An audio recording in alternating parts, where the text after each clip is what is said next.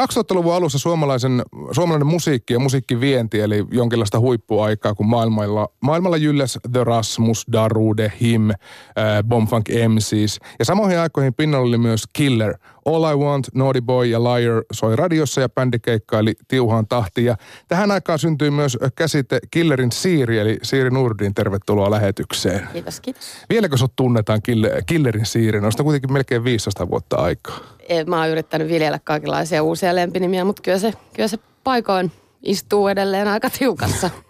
mutta se oli kuitenkin se, millä sä tulit kansantietoisuuteen. Öö, joo, näinhän se taisi mennä. Sen jälkeen sä teit musiikkia soolona. Siitä edellistä levystä on kulunut nyt viisi vuotta, niin lienee ihan paikallaan kysyä, että mitä sulle kuuluu? No voi vitsi, mulle kuuluu tosi hyvää. Mä oon keskittynyt tekemään kaikkea muuta, mikä on elämässä mielenkiintoista ja jännittävää musiikin lisäksi, mutta tota, mä oon kyllä tehnyt musiikkia ja esittänyt sitä kaiken aikaa erilaisilla kokoonpanolla ja erilaisia projekteja tehnyt ja, ja tota, hauskaa on ollut, en valita. Mä törmäsin jonkin otsikkoon, joka oli kai viime vuodelta, se tuli nähty jossain näyttelyn avajaisissa, että et, et, et, niin kuin hävisi julkisuudesta. Oliko tämmöinen?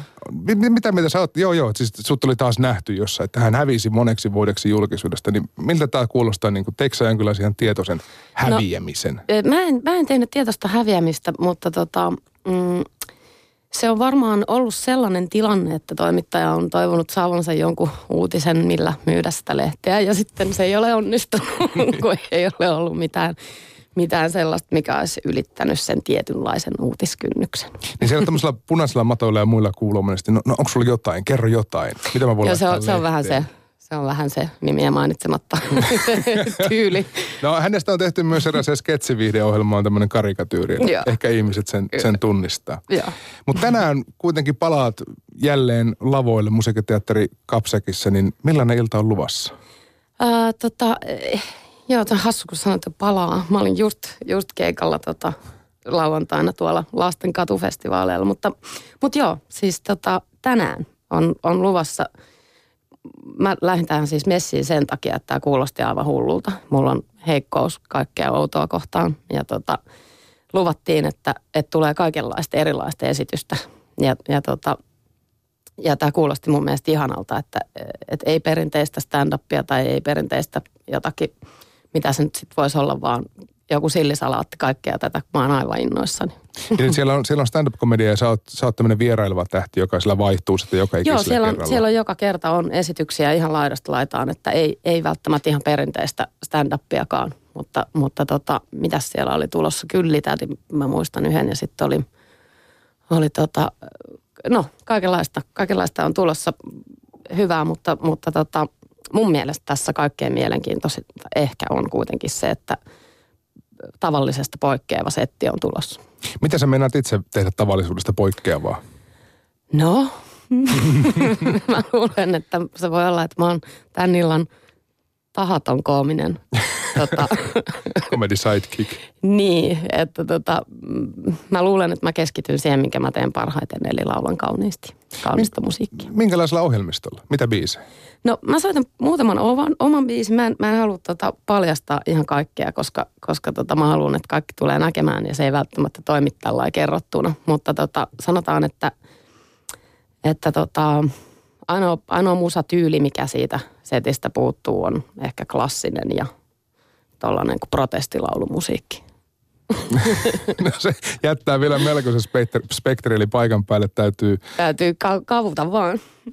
Ää, kun tässä nyt herkutellaan tällä ajatuksella, että sä katosit julkisuudesta viideksi vuodeksi, mutta kuinka tärkeää... niin hukassa, kuule. kuinka tärkeää sulle Siiri Nurin on kuitenkin päästä esiintymään?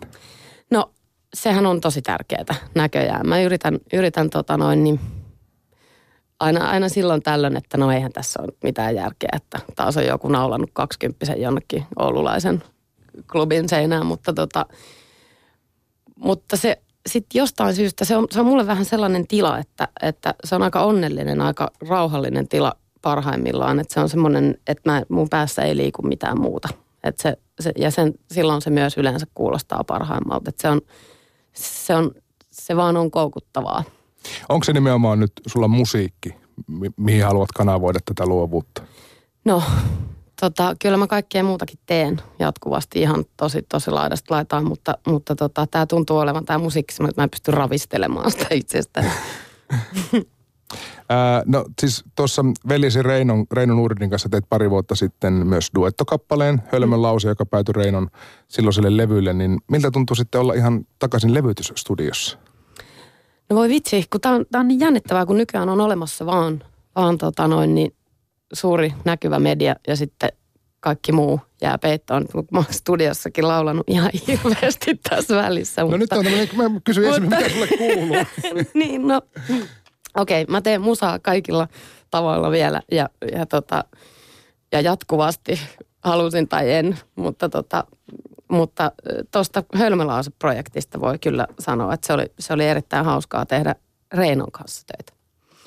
Reino on, tota, Reino on kaikenlaista, mutta, mutta meillä oli hauskaa. Minkälaisia ajatuksia oot veljesi uraa seurannut, kun se on tavallaan jotenkin uudessa nosteessa ollut viime vuosina? Niin hirveän ylpeänä. Se on, se on tehnyt kovasti töitä sen eteen ja, ja se on lahjakas ja ehdottomasti ansaitsee hehkutuksensa ja, ja tota, ei, ei voi muuta sanoa kuin, että on ylpeä, että se on, se on niin kuin päässyt niin pitkälle. Miten paljon te olette tekemisissä musahommien, työhommien ulkopuolella? No me asutaan samalla kadulla, että tota, korttelin päässä toisistamme, että vaikka yrittäisikin vältellä, niin se on hankalaa. no ei. Kyllä niin sillä lailla nyt, kun miten saattaa odottaa sisarukset, jotka, jotka tota on, molemmat tekee samoja hommia. Että kyllä se tuntuu menevän siihen niin kuin sit vapaa-ajallakin, että soitellaan. Mm. Miten mutkatonta teidän yhteistyö ja yhteisö oli silloin nuorempana? Teillä ei kuitenkaan niin hirveästi ole ikäeroa.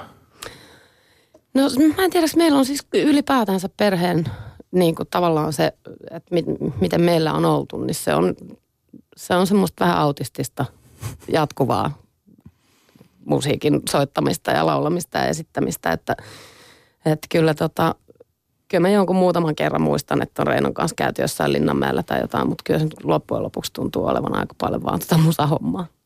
Teillä kuitenkin perheessä ja suvussa tuota taiteilijuutta on monenkinlaista, mutta oliko teillä niin kuin muusikkoja lähipiirissä silloin, kun te olitte lapsia?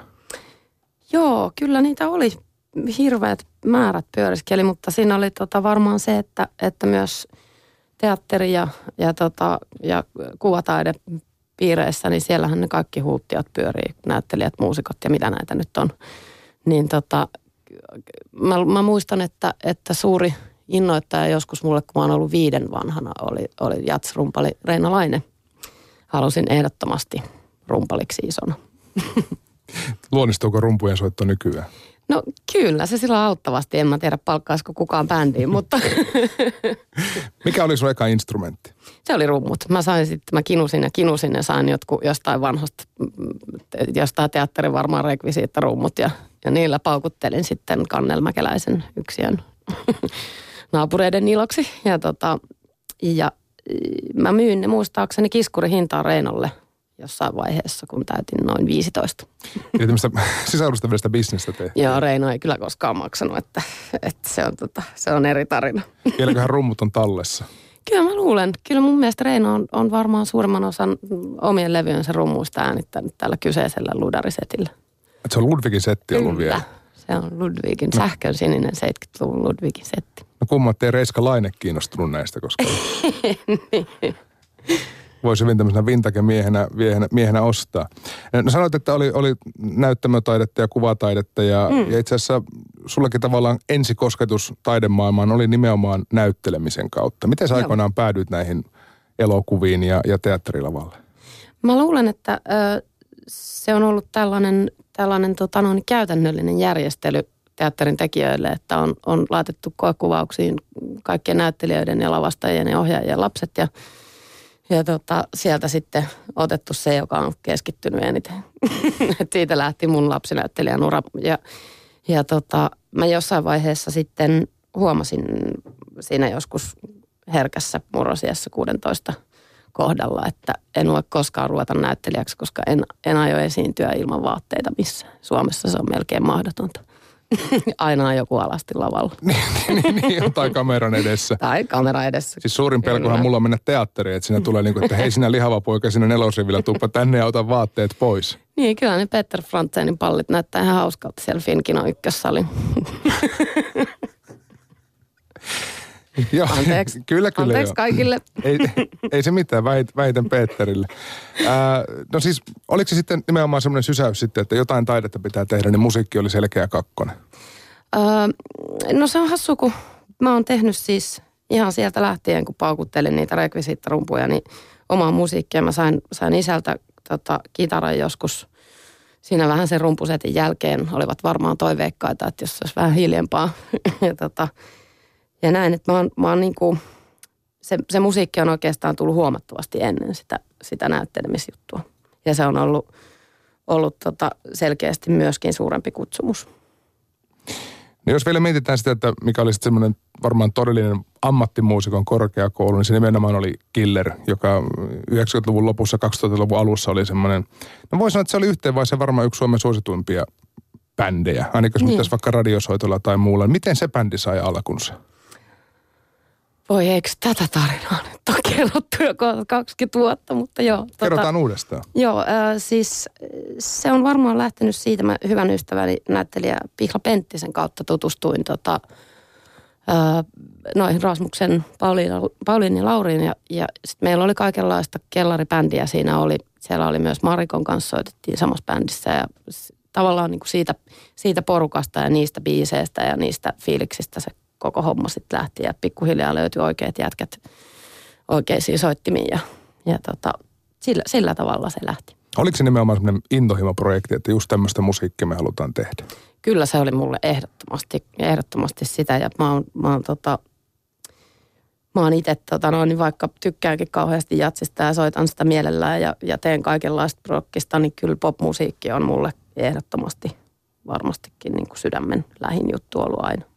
Sitä musasta joskus jopa vähän rumasti sanottiin, että se on niin sanottua vaatekauppapoppia. No niin, se oli, se oli varmaan niitä, niitä tota, semmoisia niin ensimmäisiä, että nyt jos miettii, niin kaikkihan on sellaista vaaleanpunaista purukumia, että se oli ehkä vähän liian sil- siloteltu siihen, mutta, mutta mä olisin mennyt siinä jutussa kyllä vielä pidemmälle, että mä olisin, mä olisin ehdottomasti, tota, jos, jos ei oltaisi täällä Byroslaviassa ja muuta, muuta niin tota, olisin hoitanut jostain hillot, että saadaan kaikki pyroteknikot ja hirveät showt ja ihan tällainen kuin Antti Tuisku pohjalta. Olisin, olisin tehnyt, mutta ei sit silloin ei, ei natsannut Niin se oli taikaas edellä ihan selvästi. selvästi aina.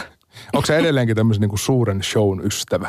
Joo, joo, kyllä. Mä, tota, mikä, viimeksi mä näin varmaan Robbie Williamsin tuolla tota, Hartwallilla. Siitä nyt on jo varmaan mitä pari vuotta, mutta, mutta kyllä se niin kuin, kyllä mä viihdyn tosi hyvin sellaisessa meiningissä, että on paljon musaa ja räjähdyksiä ja värejä. Ja se on oikeasti kunnon show, jotain mitä katsoa.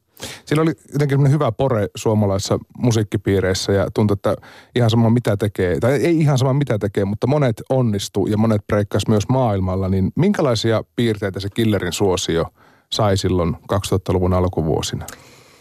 No, tota, kyllähän siis, öö, täytyy sanoa, että, että se on varmaan hirveän vaikea semmoisen ihmisen kuvailla sitä, joka elää sitä siellä kuplan sisällä. Et, et se on niin kuin, plus että siihen on mahdoton keskittyä silloin sitä tehdessä sitä asiaa. Että, että niin kuin, ehkä nyt pikkuhiljaa alkaa muistua niin kuin mieleen kaikkia sellaisia, että kun on ajettu vaikka jonnekin festivaaleille, jonnekin keikkapaikalle, että kun siellä on, kun lapset roikkuu bussin noista taustapeileistä ja kiljuu ja itkee ja kaikkea, niin, niin onhan se niin kuin tota, sillä niin kuin jälkeenpäin ajateltuna, että olihan se hurjaa, olihan se suurta ja kaikkea sellaista, mutta ei se silloin tehdessä, se tuntuu vaan siltä, että tekee, tekee parhaansa ja niin kuin pyrkii koko ajan eteenpäin. Ja miettii ja ajatus on jo jossain muualla kuin siinä tavallaan siinä, että mi- mikä levy tehtiin viimeksi, että sitten heti, että no sitten seuraavaksi suurempaa, kiitos. Siis bändin lauleja monesti muodostuu myös keulakuvaksi, halusi tai ei, ja sähän olit kanssa ihan niin kuin nuorisoidoli ja varmasti monen niin nuoremman tytön idoli varsinkin Mm, Joo, siinä miesvaltaisessa bändimaailmassa. Miltä se tuntui? No tota, mm, vitsi, sit olisi kiva ottaa jotain sellaista niin kuin kredua, mutta kuten sanottu, niin mä, mä koin sen silloin ehkä enemmän sillä että mä oon niin kuin melkein oman ikäisteni kanssa niin kuin tavallaan tekemässä sitä, mikä meiltä tulee kaikkein luon, luonnollisimmin. Että ei se niin kuin, niin, sitä on, sitä on niin tota, onhan se siis kiva, jos on pystynyt, pystynyt vaikuttamaan jonkun nuoren ihmisen kasvuun positiivisella tavalla tai, tai tota, jos se on kuunnellut enemmän musiikkia käyttänyt vähemmän heroinia, niin se on aina kotiin päin. Mutta tota, niin, mä henkilökohtaisesti, mulla oli hirveän hauskaa. Se oli ihanaa, ihanaa aikaa elämässä ja itse olen tosi, tosi otettu ja kiitollinen, että niin monet ihmiset tykkäsivät siitä. Biisit soi edelleenkin radiossa jo montaa päivää, kun, kun Naughty Boy soi jollain kanavalla. Niin miltä se tuntuu kuulla nyt niitä biisejä? No siinä on, täytyy sanoa, että mulle siinä on ehkä vähän sen koominen aspekti, koska, koska mä oon siitä jonkun verran kasvanut, mutta, mutta me joskus kavereiden kanssa pilaillaan sillä, sillä killerin siirihahmolla. Se on oikein hauskaa.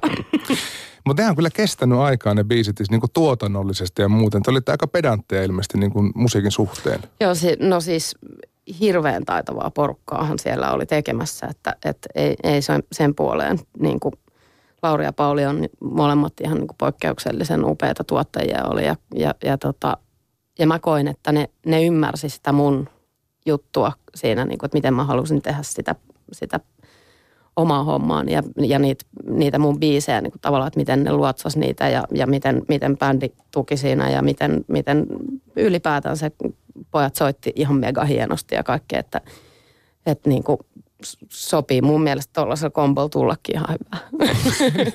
Hävettäisi, jos ei tulisi. Niin, se olisi nolompaa. Niin. Onko mikään tämmöinen comeback tai paluukeikka täysin pois suljettu? No, voi vitsi, kyllä, se, kyllä mä luulen, että se taitaa olla.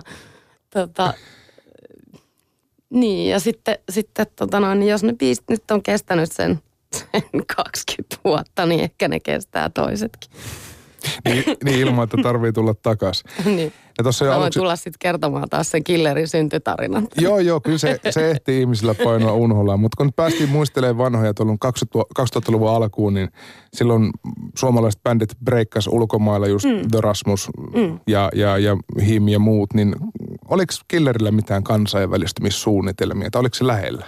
Joo, siis kyllä me käytiin kauheasti tota noin, niin soittamassakin Saksassa, Ruotsissa ja, ja tota, missä me oltiin Puolassa. Joo.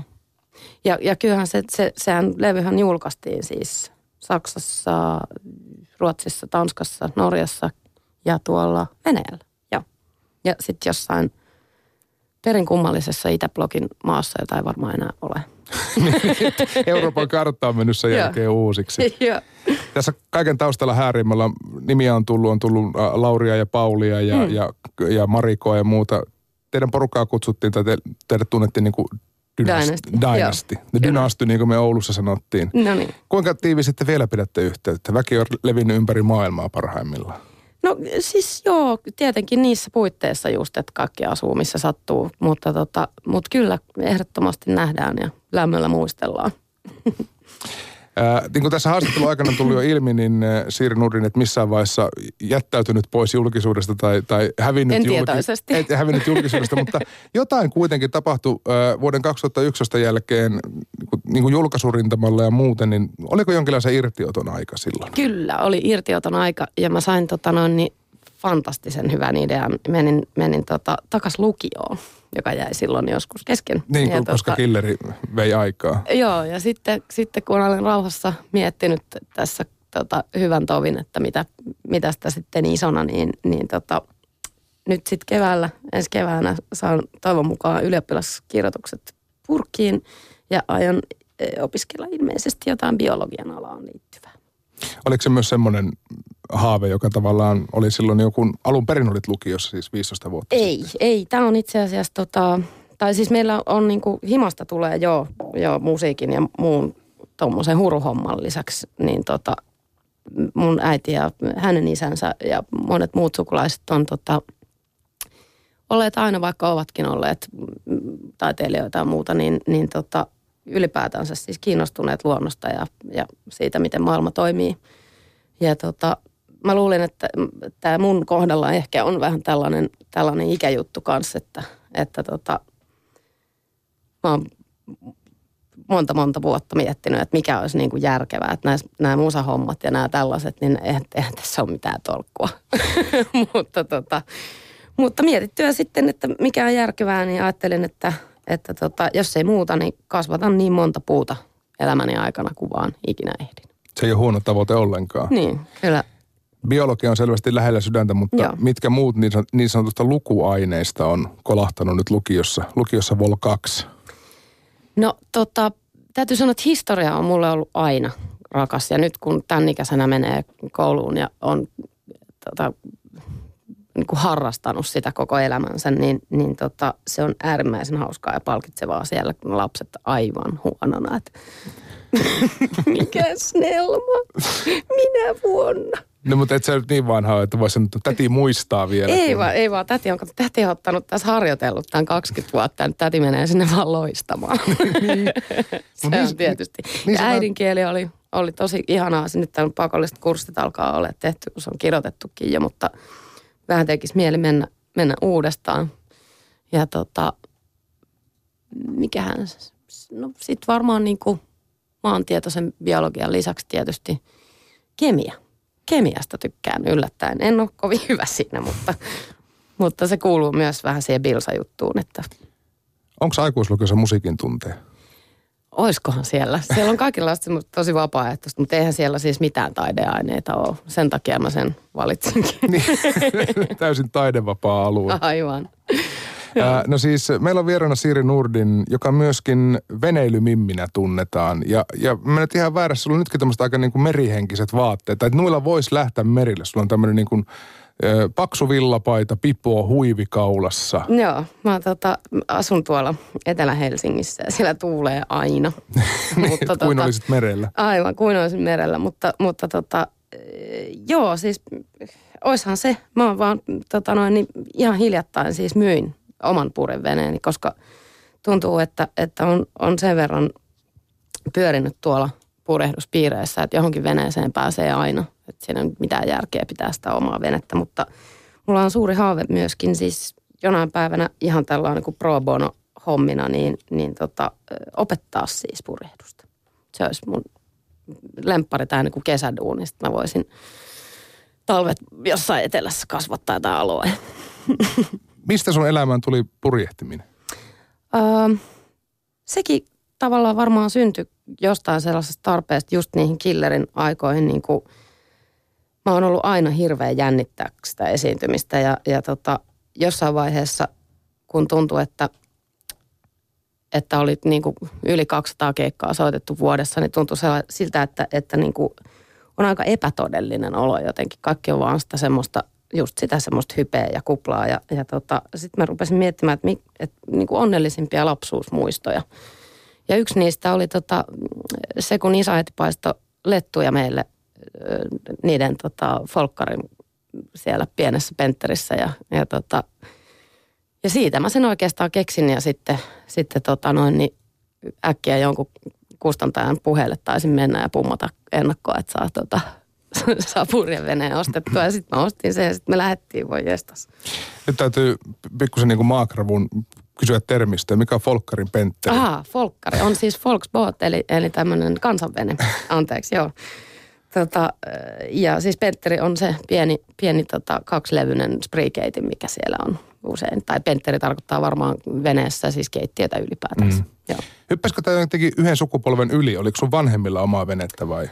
No siis mun faija purjehti joosta samaa, samaa venettä, mutta olikohan se niin, että sitten se yksinkertaisesti la, lahos niin vanhaksi, että, että sitä ei enää kondikseen saatu. Ja sen jälkeen ei ole niin perheellä ollut venettä, paitsi nyt sitten tämä mulla oli siis kymmenen vuotta, oli semmoinen vähän, vähän samantyyppinen vene, mutta lasikuitunen. Se oli Rock 20 nimen perusteella. niin se oli valmiiksi. Joo. Mikä sun, mikä sun filosofia ylipäätään purjehtimisessa on, koska eihän se pelkästään se matkanteko ole tärkeä? Öö, joo, ei. ei. Se, se on ihan siis klassisesti, että kun astut purjeveneeseen, niin olet jo perillä. Et se on, se on, mä oon huomannut, että mulla se, tota, mulla se laittaa niin kuin elämän oikeanlaiseen perspektiiviin, että kun vähän pelkää kuolemaa silloin tällöin, niin ei enää pelata täällä maissa. Se on kuitenkaan esiintyminen, ei, ei tavallaan täyttänyt sitä samaa kuolemanpelko. Ei, ei, kun sehän siinä onkin, kun se on niin abstrakti, mutta siellä veneellä, kun tota, myrsky nousee, niin se on aika konkreettinen. Et yleensähän harvemmin niin kuin hyppää päälle sieltä sellaisena tsunamina, mutta, mutta tota, se, se jotenkin se vaikuttaa muuhun niin, että sitten just esimerkiksi se helpottaa tuohon esiintymisjännitykseen. Mutta tuommoinen paattihan vaatii totta kai vuosittaista ja säännöllistä huoltoa, niin miten hyvin tämä niin tää puoli oli sulla hanskassa?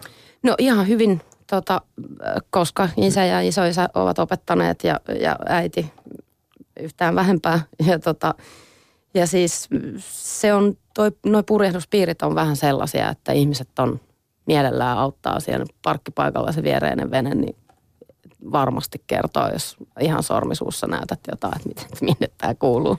Mutta ymmärsinkö mä oikein, että sä myös opiskelit jonkinlaista Mä opiskelin siis puuveneen rakennusta, joo, okay. mutta se on tavallaan hirveän, hirveän erilainen asia kuin purjehdus. Se on, se on tota, se on sellainen, että mä jossain vaiheessa ymmärsin, siis valmistuin sieltä, sieltä niin kuin venerakentajan ensimmäisen vuosi, mikä sen tutkinnon, siis tein tämmöinen niin kuin mm siihen oppisopimukseen valmistavan koulutuksen. Ja, ja tota, se tarkoitti sit sitä, että, että mä tein niin kuin niillä avuilla kyllä olisi riittänyt rannoilla hommia kaikkeen niin tuommoiseen Hanslankari-juttuun. Ja alahan on sellainen, että töitä on, on, on niin kuin ihan hirveästi, mutta ei työpaikkoja.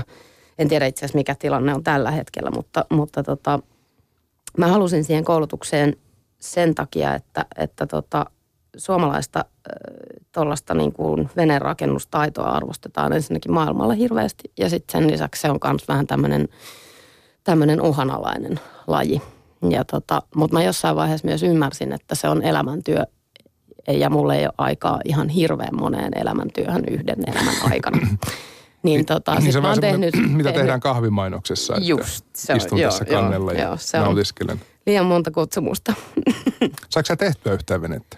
Öö, joo, rakennettiin. Me siellä koulussa rakennettiin vene niin parityönä ja tota, öö, sitten mä oon ollut siis remonteissa, että mä niin kuin, tollaisia, lähinnä niitä veneitä, missä, mi, siinä luokassa, missä mä oon kilpailu, eli A-veneitä, niin ni, niiden niin kuin, erilaisia remontteja tehnyt, mutta, tai vuosihuoltoja tai jotain tuollaista, niin kuin, että saa vähän, vähän tota juustoa leivän päälle tyyppinen, mutta, mutta se, että lähtisi rakentaa niin kuin venettä ihan alusta lähti, riippuen tietysti kuinka isoa, niin se vaatisi ensinnäkin jonkun miljonäärin ihan vaan tilaamaan se.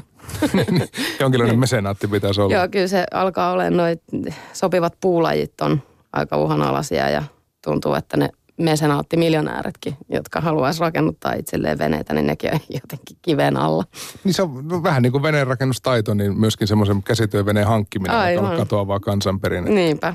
No se tiedetään, että kaikki, jotka liikkuu vesillä, niin mielellään käyttää myös tarinoissaan värikynää. Kalastajat on aina vähän pannaan muutama sentti tai, tai, tai sata grammaa lisää. Mutta mitkä on Siiri Nurdinin ikimuistoisimpia muistoja tai tarinoita mereltä?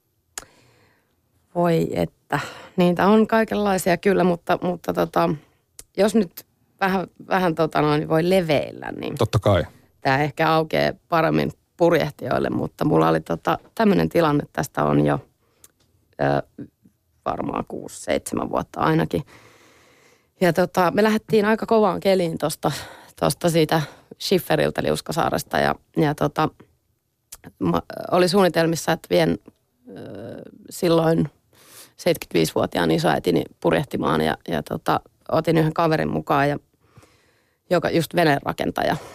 Ja tota, se on ehkä muakin vielä pienempi tyttö semmoinen, että jos kaukaa katsoo, niin näyttää ihan lapselta. Ja me mentiin tota noin, niin sitten Suomenlinnaan ja siinä pureveneessä on se puomi ja se on kolmesta tota, kulmasta ikään kuin siinä kiinni, ettei se karkaa se purje mukana. Ja no se yksi kulma sitten sieltä, sieltä tota, pinnapäästä niin, niin tota, hajosi ja me joudun ottamaan sen kädellä kiinni, joka tarkoitti, että me jouduin käyttämään siis kaikkia raajoja jalkoja ja hampaita ja käsiä ja kaikkia pitääkseni kaikki köydet käsissäni.